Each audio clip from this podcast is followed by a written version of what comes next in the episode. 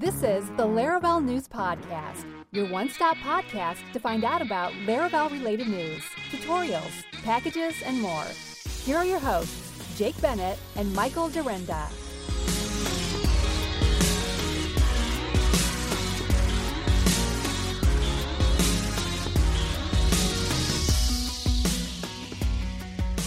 Hello, friends and fellow listeners. Thank you so much for joining us for episode 71 of the Laravel News Podcast. I am Jake Bennett, and with me is my wonderful co host with a horrible knee injury, Mr. Michael Dyrynda.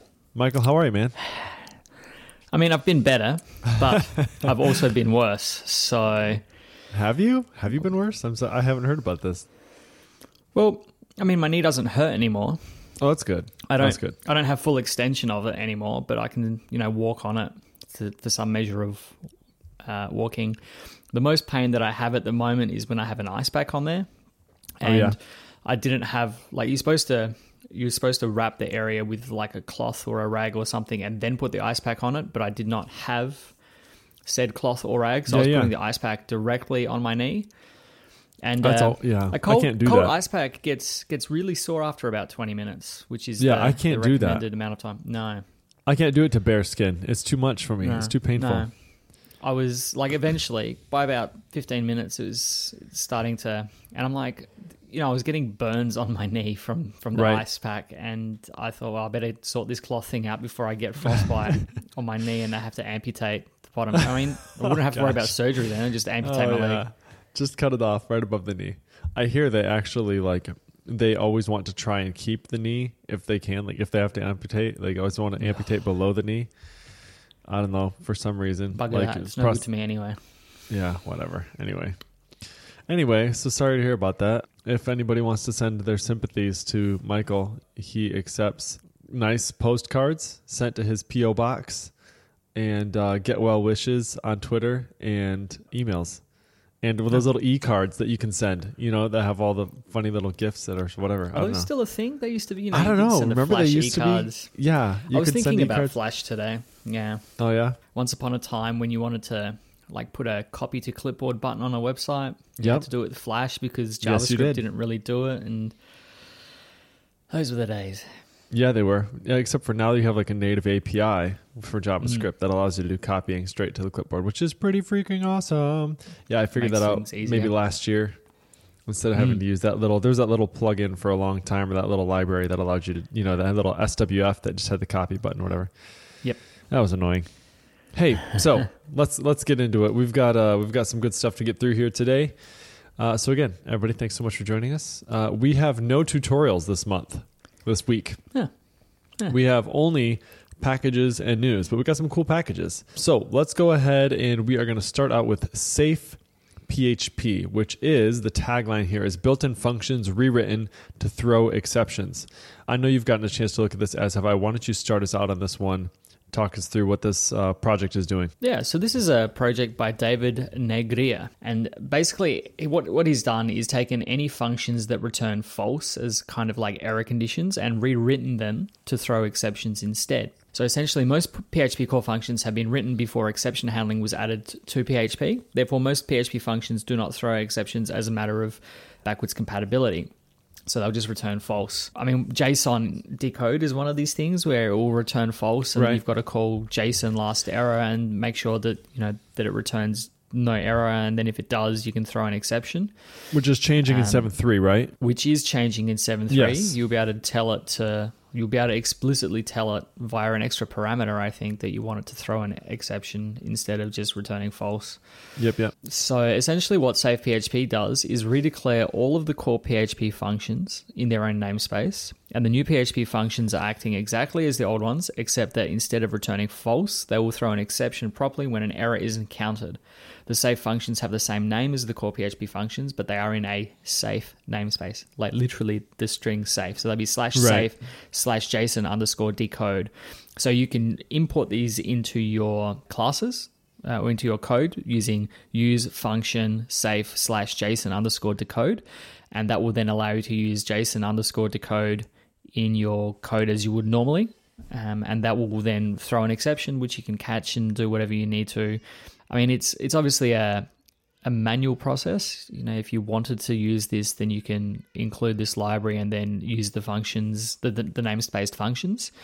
But, you know, totally optional. If you want to keep rolling with, with what we've had all along, um, go for that. I, I mean, I, I'd certainly like it. Um, exceptions as a, as a mechanism for exceptional circumstances and errors in your application are certainly a, better approach in my opinion because that way you know that if it's an exception something actually went wrong rather than juggling whether it's you know is it false or is it null does null mean Sure. or false mean that there's no error or does Yeah. it mean that you know nothing was returned so exception really draws that line in the sand and makes it crystal clear that if an exception was returned then there was some error encountered in the in the running of your code I'm interested what uh, I haven't looked at the source code, but like if he has different exception types for all the different functions, you know, does he have like a file get contents exception and JSON decode exception, like, or is he just throwing like an exception or a throwable or something? Or I wonder what he's doing there. I, I'm interested because I'm um, wondering like if you had a block of this stuff and you just threw a bunch of it in the try, you know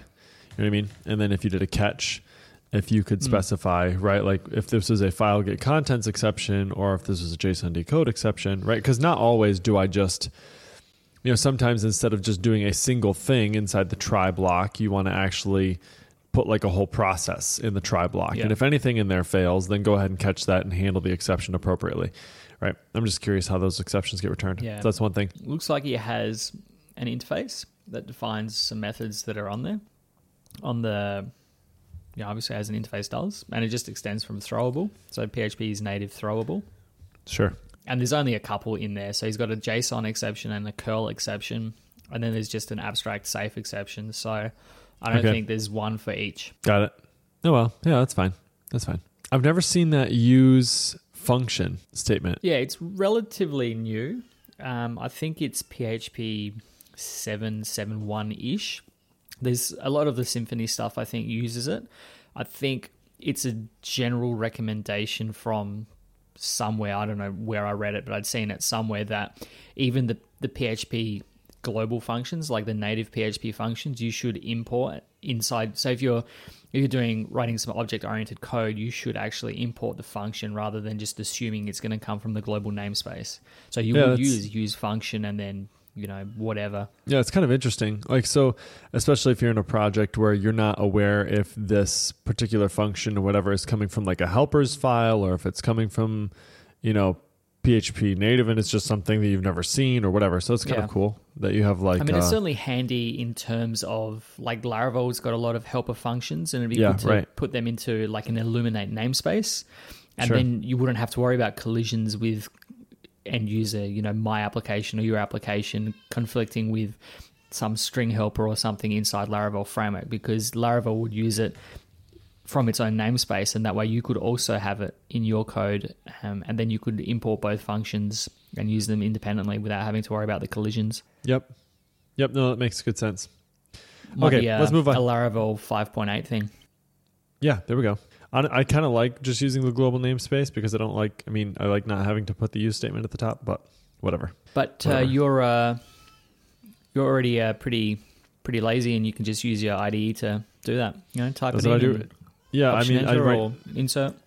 right now I just yeah just command click and it knows global namespace. Go look at that thing. Mhm. So no Yep. big deal. So Laravel Mail Viewer is a package by Harish Toshniwal that enables us to view all of the mailables in your Laravel package in one place. Um, so they have a good screenshot here, and it just shows all mails, and then you can click on each one of them. Kind of gives you a, a preview window of the mail uh, of the mailable that's rendered. So there's a simple configuration file that you can set up and pretty simple to install. But I know, for instance, like I have a junior dev working on a couple things today, and I basically said like, "Hey, I want you to convert these over to uh, markdown mailables, like the, all the stuff that we had." And so he was trying to figure out a way to be able to view those without actually having to send them through Mailhog or Mailcatcher or whatever, right? And uh, a package like this would allow him to just be able to kind of click through, see each one. Now, one question I do kind of have, which I don't know, is like if you needed to pass through a user or something like that to the particular mail that you're going to be rendering, or like a particular record that you're going to be sending through to render. Yeah, I wonder how this so- handles that. Well, there's a configuration file or a configuration example file in the post that we'll link up on the, Oh, I see it of the show Yep. notes, I and you can basically cool. just say for your order. So, for example, you've got an order shipped mailable. You could just literally pass in a factory. So you would go new order shipped factory order colon colon class create and pass that into your order shipped. So you could you know just use a factory to to create a user. I mean, in terms of if this is a live application, I probably would use make over create because you don't want to have to, Right. you know, start polluting your database, your production database with with factory data just to preview Oh, a yeah. mailable. That's a good point. Um, so I mean that, that that would probably be my only recommendation, and maybe someone wants to submit a PR. Unless it does it in a transaction or something. Maybe it actually does it in a transaction. Maybe it renders Perhaps. it out and then rolls back. I don't know. Perhaps, maybe someone wants to do that. It is it is uh, Hacktoberfest at the moment? So it is. That does seem a little bit odd, right? That you you just use create instead of make. Yeah, you're gonna want to use make. The only thing I mean, you can like restrict it for environments as well, and it Okay. recommends using local staging and testing. Um, Yeah, that makes box, sense. so- I mean, that makes sense. I, th- I think the other thing with like make is that if you're referencing like relationships, Mhm. I don't think you can use make because it uses the query builder to kind of build out that relationship. yeah, So anyway, but it's I mean it's super cool package. I will probably have my junior install this tomorrow Hmm. and try this out. It's pretty cool because you know Nice. it's like when you're doing that, you're gonna every time it's like you have to create that route. You know what I'm talking about? yeah, yeah. Like it seems like every time you're trying to going to make a mailable, you kind of make this like I, I always go in like route colon colon any and then test and then Yeah. pass a closure and then you know set it all up and what that whatever. That would be really nice, kind of just as for the dev environment to be able to see all those mailables. That would actually be really nice. I think Spatie has something like this actually. Yeah, I mean, I assume it's just a wrapper around um, the. So Laravel does have this functionality out of the box, but you have to, as you say, specify a route um, and and do all that kind of stuff in there. Whereas this is just a shortcut for that process. It'll just list out all of the mailables that you've configured so that they can be previewed at any time right in your browser. So we always we all like things being made easier for us. Uh, okay, so this is just kind of an add-on. This isn't in here. Uh, this this isn't in the news this week, but just kind of as an add-on to this, um, Mohamed Said, who is Laravel employee number one, also has a, a package out there called Laravel Mail Preview Driver. Uh, so it introduces a new preview mail driver for Laravel that will select uh, that when is selected, it will render the content of the sent email and save it as a HTML and a .eml file. And that might be interesting if you're needing to look at it in like Outlook or something like that. I suppose. Uh, Yeah. Like if it saves it as an EML file, you could just pop it open in Outlook. So anyway, there's a free one for you. Uh, anyway, this package looks super cool. This Laravel Mail Viewer. So thank you very much, Harish. Harish for all the hard work you put in there. I will definitely be using this one. Okay, let's move on. We have Image Up. Why don't you talk to us about that? So Laravel Image Up is a package by Mod Saqueib Ansari. I assume Mod is an abbreviation for Muhammad, which provides auto image uploads, resizing, and cropping for Laravel Eloquent models using the intervention image package. So using this package is as easy as adding a trait to an Eloquent model and defining all the images that need to be stored in the database for that model. So when you save the model, it'll automatically upload the images, it'll store the paths in the database, and it will update existing paths while even cleaning up, deleting old images.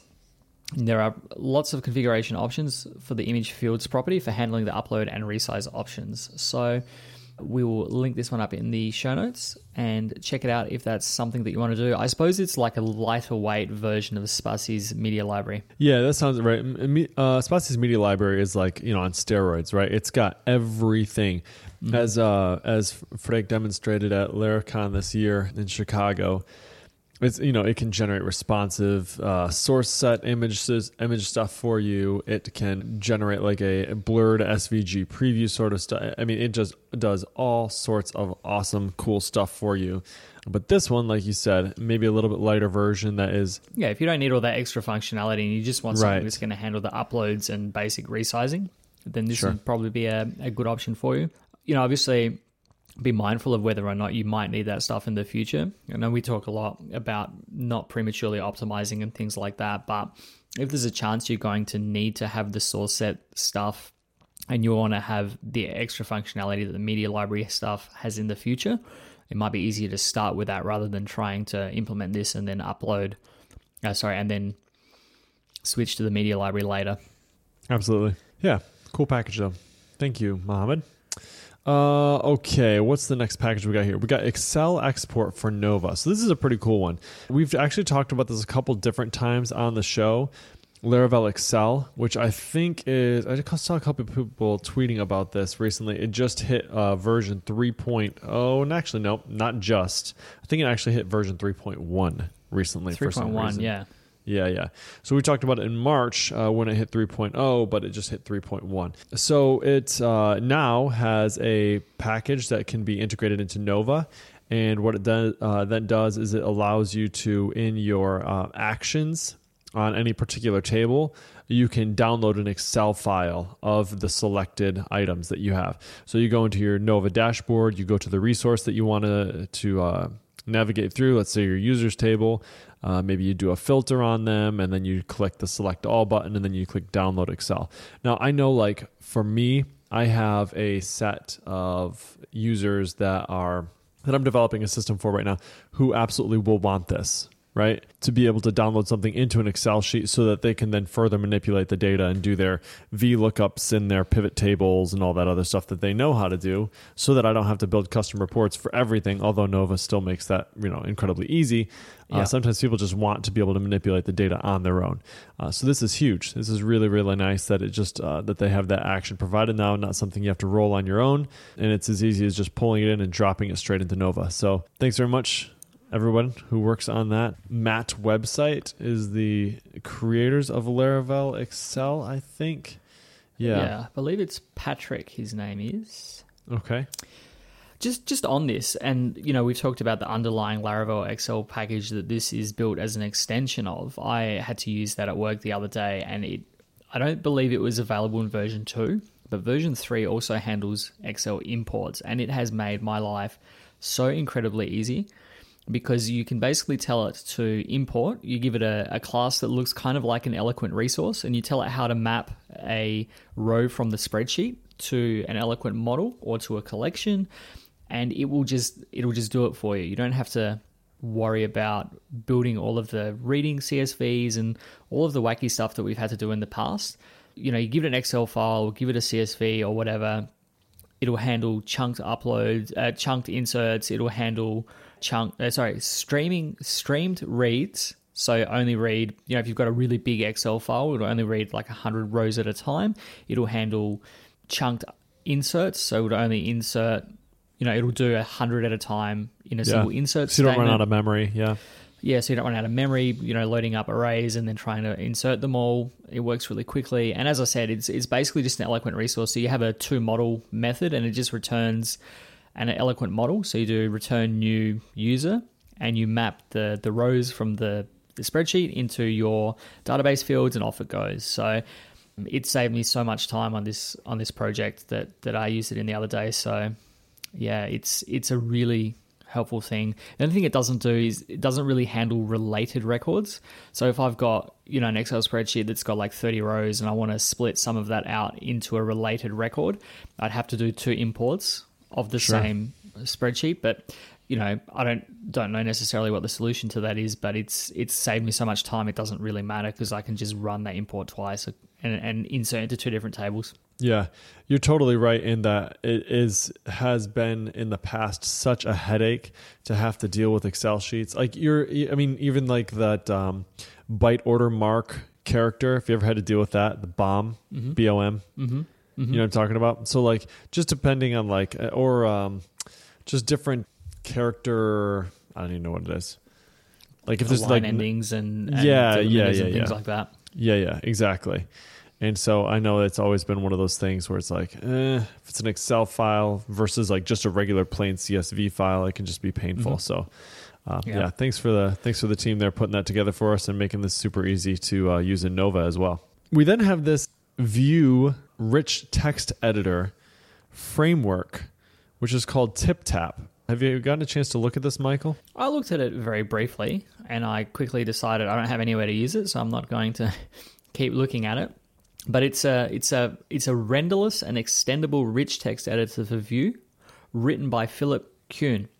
So React has something similar called Slate.js. TipTap aims to be that style of framework for Vue. And the README explains that Philip was looking for a text editor for Vue and found some solutions that didn't satisfy him. The editor should be easy to extend and not based on old dependencies such as jQuery. For React, there's already obviously Slate.js. It's very modular, it's extendable, you can add your own bits and pieces to it. So there is a library called Prosemirror, which this tip TipTap extends from. Prosemirror is a toolkit for building rich text editors that are already in use at many well known companies such as Atlassian or the New York Times. So, yeah, built on top of Prosemirror, which is a toolkit for building rich text editors. So, we've got a, a toolkit for a toolkit. Um, and under the hood, you store your data as raw HTML or as JSON serializable, you know, representation of your document.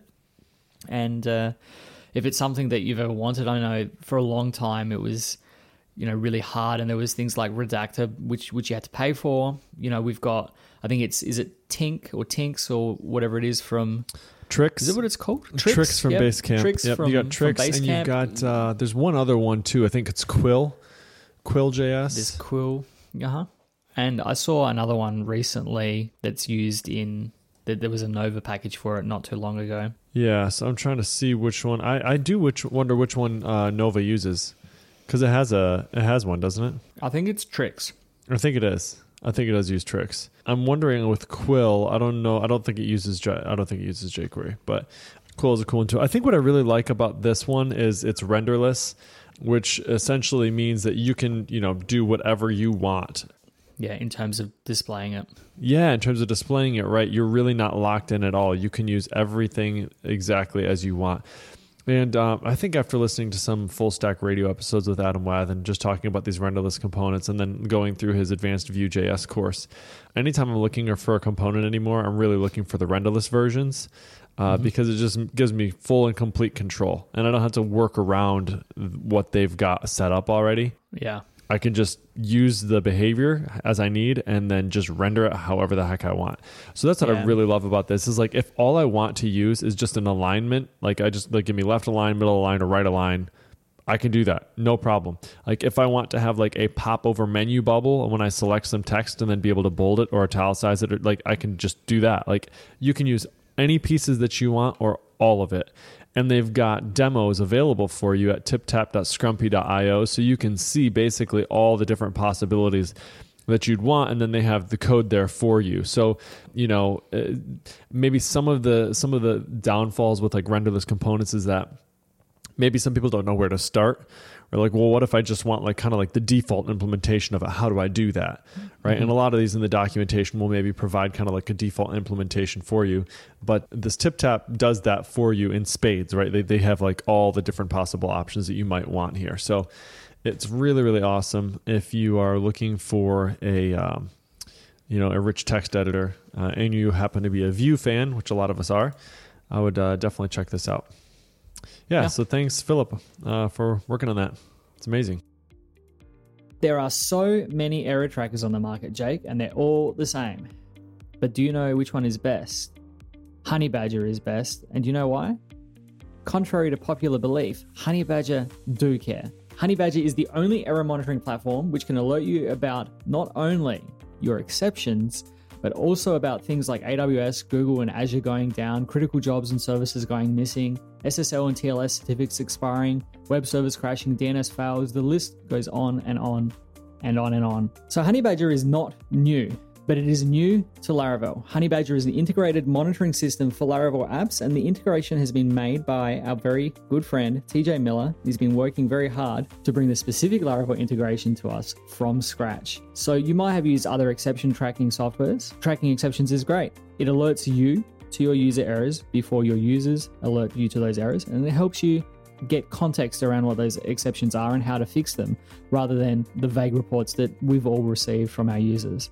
So, the best part about Honeybadger is fixing errors before your users have a chance to complain about them. But not only is there exception tracking, there's uptime monitoring. It'll ping your apps and API endpoints externally and alerts you when they're down or configured incorrectly. Think of it like Pingdom or oh Odia, but for apps and APIs. And on top of that, there's also check in monitoring. So Laravel gives you the ability to ping a URL when you run a scheduled task. This will tell you if that ping failed. So know when your scheduled tasks and background jobs go missing or silently fail. And we've all been there. Jake, you've been there. oh my gosh way too often As I said, Honeybadger is new to Laravel, and they're super excited to get involved. You can check them out at honeybadger.io slash for slash Laravel, where you can pick yourself up a 15 day free trial and be sure to let us know what you think. Thanks to Honey Badger for sponsoring the show. Hey, so speaking of Honey Badger, it looks like we have a new Honey Badger package for Nova. So there's been a ton of packages, obviously, that have come out for Nova. Well, we need to come up with a name for Marcel Postier. Pociot. So like Paul Redmond is everyone's favorite human. Marcel Pociot has got to be something. Marcel is kind of like a Laravel package bot, right? Yeah, yeah. I think that's a good. He just yeah. he just manufactures these packages so quickly and so frequently. I, don't want to step on uh, you know Freek's territory over here, but uh, I mean, they're both they're obviously they're both doing good stuff. But yeah, Marcel has who's the creator of Botman, so we'll just call him the the package bot. Anyway, he has built Honey Badger for Laravel Nova, which is a custom resource tool to add Honey Badger error tracking output to Laravel Nova.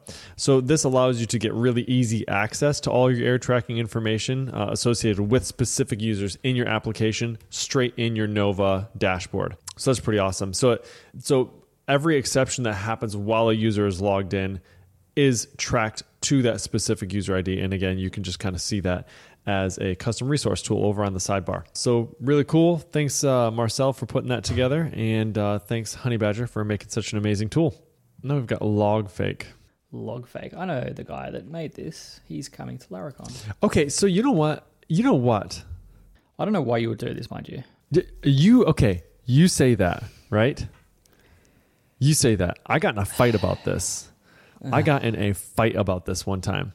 So I actually wrote, and I, so TJ Miller, let's just go there. We're dropping into this one. TJ Miller, a while ago, I was, uh, we were hanging out on our channel, and he had sent over some tests, and he was doing some assertions that certain logs were getting put into the log. Right. So I was like, oh, that's pretty interesting. I think I'm going to try that. So I did it. So I basically, I don't even remember how I did it at the time, but I was checking to make sure that the logs were containing the information that I needed. And I remember I showed my other, other developer. I was so excited. I was like, "Hey, check this out! Like, I can test to make sure that logs are happening. Like, I thought this is pretty cool." And he's like, "Why would you ever do that? Yeah. Why? Why would you ever care? Right? So let's let's hear your side of it, Michael. Why would you? Why would? You, why do you think that's a waste of time? Why would you? You're testing code that you don't own, and we know, we all know that you don't don't test what you don't own. You just assume that the tests from the framework for the logging component will guarantee that the logging works, Yes. such that when you call log, like you just assume that it's going to work. It's not. The only time it's not going to work, the only time it's not going to work is if you can't write to the log file. I'm And not that's testing gonna, the logger. That's going to blow up. I'm testing the side effects of my code, which is calling the logger. I know I, I see you shaking your head no, but really here's the deal, right? Listen to me. At the end of the day, tests are for the developer, right? Yeah. Tests are for the developer. So I'll give you the example of like what the situation was that I was dealing with. So I was calling a third party API, and if it failed or if I got back this certain sort of XML response, I was throwing an exception. And within the report of this custom exception, because you now have report and render on these r- mm-hmm. exceptions, right? And if you have a report mm-hmm. method, you can handle the report right in there. Well, in that report method, I was also I was also uh, spitting out to the log a specific type of error message, right? And it was using a couple different pieces of the components of the of the exception. And at the end of the day, like I just wanted some extra confidence that those were that those were going through right. I just wanted to be able to like test and be like, okay, yeah, the string looks right in my test. And if it gets changed or like if it's not working, and it was pretty much it was like TDD style, right? So I'm like, eh, just I just want to test to make sure the log is actually doing what it's supposed to be doing. So that was my scenario, and I wanted the confidence to be able to say, yes, that's happening, or it's looking correct. Is that still invalid? What do you think? Well, I mean, if you really have to, I don't have to. Like, that's the thing. I didn't have to, but I but wanted, it's a log. like, it's a log, right? I, Like, I wanted, yeah, but the, I, I know you say that the test makes sure that you know it gives the developer confidence, but it gives the developer confidence that the application works for its users. If a log entry doesn't get written, does it still work for the user? Because you've tested that the exception was thrown. Like you're expecting the exception in certain scenarios, and so you you, you your test makes an assertion that that exception was thrown, but then you're writing tests based on the content of of a message that gets logged and if the like does the content of that message changing really affect the the experience for your user does does the message changing from one thing to another mean that that test fails Well, in some senses, like depending on the way I wrote my test, yes, it does. And I don't know if that I don't know if I agree with that. I don't know if I agree that the testing is only for the developer to know that the user experience is correct. Like for me, I don't know, like especially if I'm doing like TDD style sort of thing. Like if I say like, "Hey, I want this log to be written and I want it to be written in this way." Red, right? Fails, doesn't work. Green, get it to actually do that log and then refactor whatever. And mm. then I'm just going to leave that test in there. Or you could blow it away. Doesn't matter, right? Like if you're just using the test to kind of help make sure that you're getting done what you need to get done and then like if you say at the end of that like once you've got the confidence that it actually is working right now, then you can just say if it changes in the future, I don't care. Like I mm. just needed it to actually get to the point of like where I was comfortable with it. That's fine. But that's that kind of brings us into like what we're talking about with this package, right? So some people mm. might say that this this package is is unnecessary, but I, I can see I can see scenarios where it'd be helpful. So talk to me Yeah. about it. What is this? So this package is by Tim MacDonald, and like many of the function, many of the the facades that we have in Laravel, event, mail, you can now fake the log. So in your tests, you can do a log colon colon swap and provide a log fake, and then it will allow you to then assert against the logger in order to determine whether or not a certain type of message, so whether it was an alert or if it was a critical message or something like that. And you can even make an assertion against the message itself. So you could determine that the message contained a certain string. You could look at the context, which is the the second parameter that you pass through, which is an array of of keys and values for things that you are passing as extra context context for that message. So, I mean, I wouldn't use it. This was originally submitted as a pull request to the framework, and Taylor decided he didn't want to uh, incorporate it into the framework and then have to maintain that. But as it is a package, if you if you do want to use it, then uh, it's certainly available there, and we'll link it up in the show notes for you. It's kind of cool too that like now we have log stacks. So like if you're pushing to Bugsnag or pushing to Sentry or pushing to honey badger, our favorite, you can you can say like specifically in your test here that the log stack that it's being pushed to is the thing that you're checking against. So you can say log stack honey badger assert logged or assert critical or whatever, right? So that's kind of interesting too. So, hey, I'm going to leave it up to the developers, right? Like sharp knives, and we want to play with stuff. We leave our sharp knives at the counter. That's what you said the other day, right? That's right. Not that this is really a sharp knife. It's just an extra tool. Yeah, It's that's just right. an extra tool in your tool belt. That's right. Hey, speaking of sharp knives, Uh-oh. typed properties are coming to PHP 7.4. All right, let's talk about it. So the Type Properties 2.0 RFC was accepted with a vote of 70 in favor and one no vote. And a two-third majority is required to to approve or to basically approve the request because this is a language change. So the type property change is a PHP 7.4 proposal, so it'll come in the next version. With the introduction of scalar types and return types, PHP 7 greatly increased the power of PHP's type system. However, it is currently not possible to declare types for class properties, forcing developers to use getter and setter methods instead of instead to enforce type contracts. This requires unnecessary boilerplate, makes usage less ergonomic, and hurts performance. This RFC resolves this issue by introducing support for first class property type declarations. So, where previously you would de- def- declare a private ID, and then if you wanted to make sure that that was an integer, you would pass it in your constructor, and then you would ensure that using type hints in your constructor, the ID was was actually an integer, and you would assign that to the ID. And then to prevent access to uh, the property itself, you would have like a get ID method, and then you would make sure that that returns an int, uh, an integer value using an integer return type hint. Essentially, what this allows you to do is to make those properties public, and then you can define them as int or string, for example. So you'd have a public int ID, and then you don't have to worry about having the getters and setters because PHP will handle um, the safety and the and the type of that property itself. So you could make it public. You could write an ID to uh, a value to that ID value or the ID property directly, and PHP would then handle making sure that that was an integer. Yeah. So, so I think you know, for those who are doing that, the ergonomics certainly does seem much better, right? If you're going to declare something as private and then do your type checking in a getter, uh, or I'm sorry, in a setter, and then since you have it as a private pro- uh, property, you have to have the getter in place as well. Mhm. If that's something you're interested in doing, then this certainly does solve that problem really well for you. It certainly shortcuts it at least. Again, Yeah. you know, we talked about with Safe PHP and at the top of the show about making things, well, sorry, the mail viewer, making things easier for the developer. So if this is something that, that you're doing, you know, you're, you're putting type hints into your application, it certainly cuts out boilerplate. It means you don't have to put all those extra doc blocks in. It means you can type in your properties and you can get rid of all these getter and setter methods that we need in PHP. Well, we have needed in PHP up until now. Yeah. So, what are the things that could be? Uh, because I know there was a lot of people who there was a kind of a, like a bit of, a bit of an outcry about this, right? So uh, let's let's talk specifically uh, about that. So one of the things that you ran into recently was, and I don't know that this necessarily affects it directly what you're talking about, but the situation you had is you were implementing a contract, right? And Mm-hmm. the contract specified on one of the methods, like there was a return type of integer on the uh, Mm-hmm. on the method, right? And so if you were going to implement that contract, you in the method that you were using to the the method that you were creating had to match the declaration in the contract, right? So you also had to use a return type hint. So while everybody Correct. says, "Hey, this is optional. This is optional. Nobody has to use it."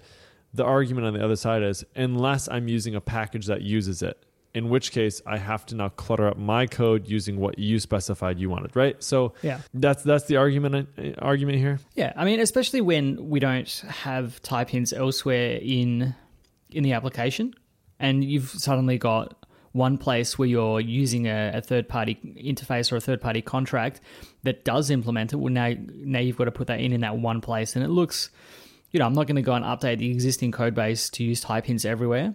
But I've also got now this one place that's using type hints and nowhere else. So So uh, you know, so um, interfaces or, or contracts, whatever we want to call them, right? I don't think those can. I don't think those can specify properties. no, Only methods, right? So this doesn't directly affect that. However, if a class is type hinting a property as a specific class of their own, that is a contract that you have to then extend or, or implement, right? Then you're back to the same problem, I suppose. Actually, that that's not entirely true. You, I don't. I think the contract or the interface can specify a property, but it maybe not a value. I don't know. I don't know off the top of my head. I don't remember. Someone will either. correct me. Yep. Someone will tell us. Anyway, that's the two sides of it. We won't spend too much more time on it. I know that everybody has an opinion, and that's totally fine. You are welcome to have your opinions. We support you. That's right. Go go argue on Twitter, or don't. Just just keep it to yourself. It doesn't matter. Do what you want. That's all right. Okay. Uh, let's talk about Hacktoberfest 2018. So Hacktoberfest, this is the year, this is the fifth year. So for those of you who are new to Hacktoberfest, this is a month-long festival of supporting and contributing to open source. So the way that it works is uh, you need to sign up first, and then once you've signed up, you have to make at least five pull requests to any public GitHub project in the month of October. They do not have to be approved. They do not have to be pulled in. They just have to. You just have to have five pull requests to any public GitHub project. If you do that and you are one of the first 50,000 people to do so, you will receive a special Hacktoberfest t-shirt. So it's open to everybody in the global community and you can sign up anytime between October 1st and October 31st. So if you haven't done it yet, you're not too late. You can still get in there, but you do have to be one of the first 50,000. So they upped that from last year because last year there was uh, I think 30,000 that they allowed, uh, the first 30,000. So they almost doubled it. Uh, so Fifty thousand is a lot of t-shirts. That is a lot of t-shirts. I mean, think about that. Let's see. Yeah, I mean, you're talking like, okay, so what's the cheapest you could get a t-shirt for, right? I mean, like, I, I don't know. Did you get one of the t-shirts last year? I did get one last year. Yeah, Was it pretty decent quality? they, they, I mean, they're not cheap t-shirts. They're the nice, you know, Bella and Canvas style. You know, that really soft. Man, so I, don't can't know imagine that. I mean, or if they like, one of the tri blends. here's the deal. Like, what's the cheapest you could get that for if you ordered them like in a quantity of 50,000, right? Like, what's the cheapest you could get that for? Well, I mean, the the more you buy, the cheaper it gets generally. And Sure. it depends, you know, if it's if it's you know one color or two color or four color, like the number of colors that the print is. I, I speak from experience because I just ordered a bunch of these for Laracon. Yeah. So I'm thinking like between five and seven bucks, right? Would be No, like, it'd be less than that. you think so? Yeah. Well, let's say because here's the deal: you've got you've got buying of the T-shirt, printing of the T-shirt, shipping of the T-shirt. Shipping would be the big one. you don't think that's going to be at least five bucks? I mean, that's got to be at least five bucks on average, which is a quarter of a million dollars that they're spending on this. So Yeah. It's pretty cool. So thank you, GitHub. That's pretty cool. Happy hacking, everyone. Get out there, go support open source, and earn a limited edition t shirt. There you go. Okay, what else we got? Uh, Laravel 5.7 mail localization improvements. Mr. Aussie man, talk to me. Aussie, Aussie, Aussie. Oi, oi, oi. We've got another McDonald here. Did I do it right? We've got another McDonald that's. Uh, Did I do it right? I don't. Aussie, you did the oi, oi, oi right. It was very I well did. done. Fair income. You know, just as a side note, does like I was very disappointed that you didn't know what a sook was. A sook? Yeah. So you don't know what a sook. you said today in our chat, like, uh, a bunch of sooks, whatever, whatever. So I Googled it and it's a female crab.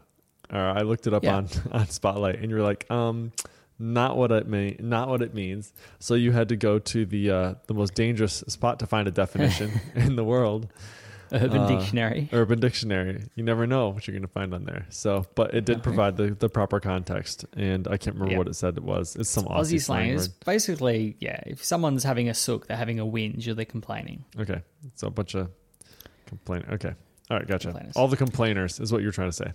Anyway, Yeah. localization. Anyway, unrelated. Uh, so we've got another McDonald. I don't know if this McDonald, Derek McDonald, is related to Tim MacDonald, Different, but he McDonald. Uh, has included a bug fix. No, he's included a big improvement in Laravel 5.7.7 to mail localization. So the Illuminate Notifications notification class started offering a locale method in Laravel 5.7 to set the desired language. So the application will change in its into this locale when the notification is being formatted and then revert back to the previous locale when formatting is complete. So for example, you would set in your application itself, you might use locale of US, but you might want to send a notification to a user based on their locale. So, for example, if you had someone purchasing something from Spain, you might set the locale for the notification itself to ES for España. Now, with Laravel 577, you can take this a step further and hook directly into the user model in a typical application where you might have a locale field on the user table. You can now define the user model with a preferred locale function. That's pretty cool. Yeah. Wow, that's pretty neat. So you wouldn't. So this way, you wouldn't have to do it for each time you call user notify.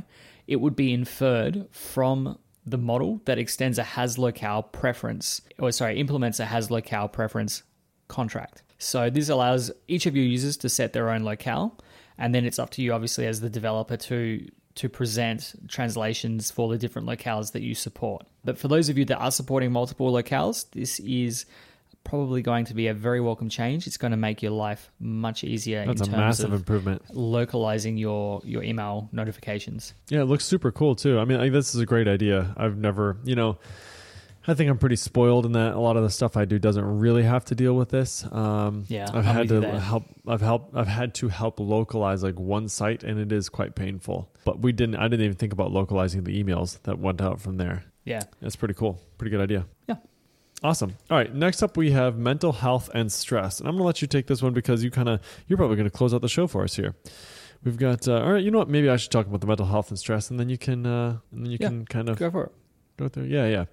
Okay. So. Um, Paul Redmond, everybody's favorite human, kind of uh, gives a little bit of a, a break from the code here and talks about mental health and stress. So he talks about personal health and really how he's been pushing, pushing, pushing a lot lately and, and kind of realized at one point that he had slipped into work mode where he was basically always thinking about work. And I'm sure we've all found ourselves in this space where it's family it's dinner time, it's chores, we're putting kids to bed, and we're just the entire time we're just thinking about solving that problem that we left at work, but we never really left at work. And so he basically talks about how this, you know, eventually this really kind of ensnares you into this vicious cycle of of stress upon stress upon stress, and it eventually just takes a toll on you, and it can and can really be stressful for not only you but for your family and, and the people who are around you right so he just is encouraging us to slow down and you know if you want to take on side jobs that's that's totally fine but you know make sure you keep things balanced. So uh, it's just a good it's a good read here. He has a couple articles that he's linked at the end talking about work shutdown rituals rules for focused success in a distracted world essentialism the disciplined pursuit of less. Uh, so he has a couple different you know tips here and uh, and just encourages uh, you to take care of yourself and take it easy. So Thank you, Paul. Uh, that was really, really a good read, and hopefully uh, things are slowing down for you, my friend. Yeah. And and importantly, and, and he finishes off his post, spend time on a hobby, spend time with your family, close the laptop by 6 p.m., take care of yourself, and most importantly, slow down. So and I've I've come to this realization with having Eli now that and I've I've lost a hobby because I can't play basketball anymore. So getting an extra two nights a week to spend time with Eli and spend time with my wife, and like night times, you know, we come home from work, we have dinner, we watch TV for a bit, but come sort of seven, seven thirty, eight o'clock, TV goes off.